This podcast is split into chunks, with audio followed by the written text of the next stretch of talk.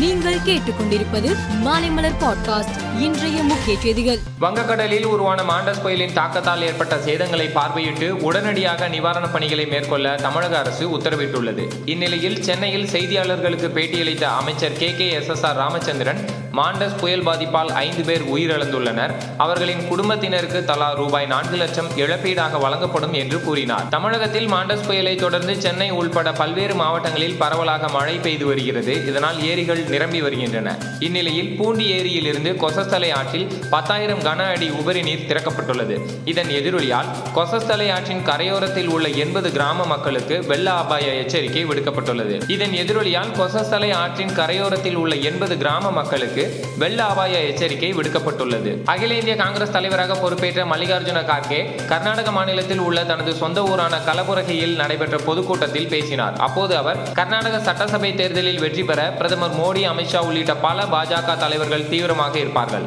அவர்களைப் போன்று நம்முடைய தலைவர்களும் சட்டசபை தேர்தலில் வெற்றி பெற கடினமாக உழைக்க வேண்டும் என்றார். வாரணாசியில் உள்ள காசி விஸ்வநாதர் கோவிலில் மத்திய வெளியுறவுத்துறை அமைச்சர் ஜெய்சங்கர் வழிபாடு நடத்தினார். பின்னர் பல்கலைக்கழக மாணவர்கள் மற்றும் ஆசிரியர்கள் பங்கேற்ற கலந்துரையாடல் நிகழ்ச்சியில் பங்கேற்ற அவர் உலகம் இந்தியாவையும் பாகிஸ்தானையும் சமமாக பார்க்கும் ஒரு சகாப்தம் இருந்தது.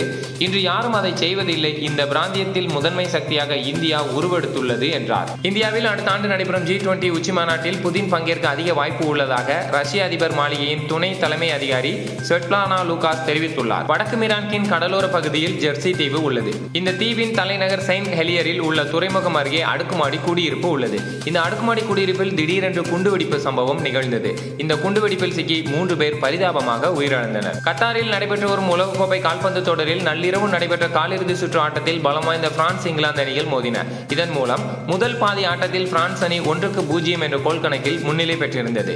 இரண்டாவது பாதி ஆட்டத்தின் ஐம்பத்தி நான்காவது நிமிடத்தில் இங்கிலாந்து வீரர் ஹாரி கேன் ஒரு கோல் அடித்தார். இதனால் ஆட்டம் சமநிலையில் இருந்தது. இறுதியில் இரண்டுக்கு ஒன்று என்ற கோல் கணக்கில் வெற்றி பெற்ற பிரான்ஸ் அரையிறுதிக்கு தகுதி பெற்றுள்ளது. மேலும் செய்திகளுக்கு மாலை மலர் பாட்காஸ்டை பாருங்கள்.